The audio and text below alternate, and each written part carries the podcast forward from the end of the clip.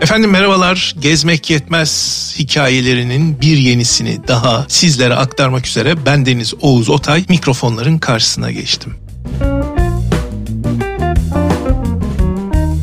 Hiç düşündünüz mü? Böyle yolda yürürken hayatın doğal akışı içerisinde karşılaştığımız o kadar çok küçük teferruat, ayrıntı var ki ya yok sayarız ya hiç fark etmeyiz. Oysa biraz merak edip, biraz ilgi gösterip okusak, dinlesek, gözlemlesek arkasından inanılmaz hikayeler çıkacak. O kadar çok şey var ki. İşte bunlardan bir tanesi de kuruş efendim. Şimdi dinleyenler arasında kuruşu hatırlayan var mıdır bilmiyorum ama benim çocukluğumda böyle sarı 5-10 kuruşlar vardı. Biz bunları birleştirir 50 kuruş yapar. Kantine giderek bisküvit alırdık. Hoş tabii bu muhtemelen benim yaşlılığımla alakalı bir şey istiyorsanız burada fazla takılmadan hızlıca buraya geçelim ve size kuruşun asırlar öncesine uzanan ve yolu İstanbul'dan geçen bir hikayesini anlatalım. Bakın İstanbul demişken aslında İstanbul asırlardan süzülüp gelen bir kent değil asırlara sirayet eden bir kültürdür. O ne sadece eski Roma, ne eski Bizans, ne Osmanlı, ne de sadece bir Türk şehridir. İçinde hepsinden motifler olan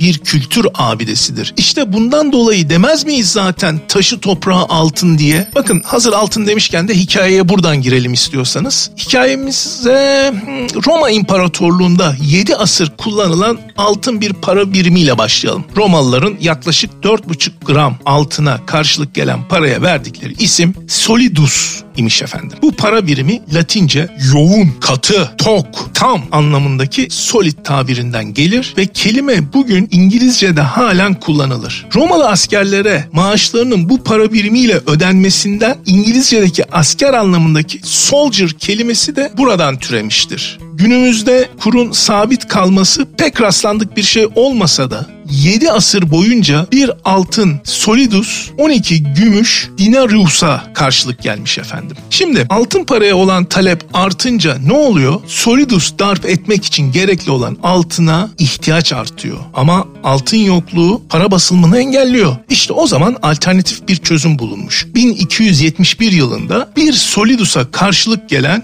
büyük ve kaba bir gümüş para basılır. Buna da Latince kalın, kaba anlamındaki grossus ismi verilir. Bu para Avusturya hanedanının hüküm sürdüğü coğrafyada ve sınırların ötesinde groş adıyla yaygınlaşır ve hatta İstanbul'da goroş veya guruş olarak da kullanılır. Peki Grossus'un başta İstanbul olmak üzere Osmanlı coğrafyasında resmi para olarak kullanılması ise ta 1690 yılında Viyana önlerinde yaşanan hezimete dayanır. Seferin yol açtığı yüksek maliyet ve Osmanlı ekonomisinde yaşanan enflasyon tedavüldeki mangırı kıymetsizleştirir. Bunun yerine 12 mangır eşit bir gümüş kuruş denilir ve tedavüle guruş sunulur. Harf devrimiyle guruş tabiri olur size kuruş. Günümüzde enflasyon nedeniyle pek kıymeti kalmamış olsa da hatta hatırlanmasa bile geçmişten gelen bir kıymeti ve hikayesi olduğu aşikardır. Bakın kıymet demişken meteliğe kurşun atmak deyiminin de hikayesini paylaşarak bugünkü sohbetimizi yavaş yavaş sonlandıralım efendim.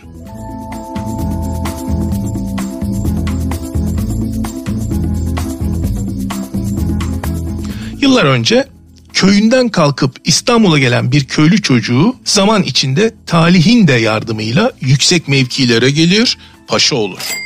Köylülerinden yolu İstanbul'a düşenler arayıp sorar ve paşanın köşkünü bulurlar. Paşa köşkün bahçesinde gümüş mecidiyeleri ki mecidiye 27 gram gümüşten basılan paradır. Hedef diye dizdirmekte ve atış talimi yapmaktadır. Bu durum karşısında fakir köylüler yahu biz meteliye kurşun atıyoruz paşa hazretleri mecidiyeye demekten kendilerini alamaz. Bu arada meteliğin de bir kuruşun efendim dikkatinizi çekerim kuruş değil o dönemde kuruş bir kuruşun dörtte biri değerinde bir para birimi olduğunu ve tek başına hiçbir şey almaya yetmediğini hatırlatalım. Hatta maddi kıymeti olmayan şeyler için metelik etmez. Deyimi de bu para biriminden kaynaklanır. Son olarak da bugün Solidus'un varlığını para birimi olarak şilin, Denarius'un varlığını da para birimi olarak dinar şeklinde sürdürdüğünü siz dinleyicilerimizin dikkatine sunarak sohbetimizi sonlandıralım.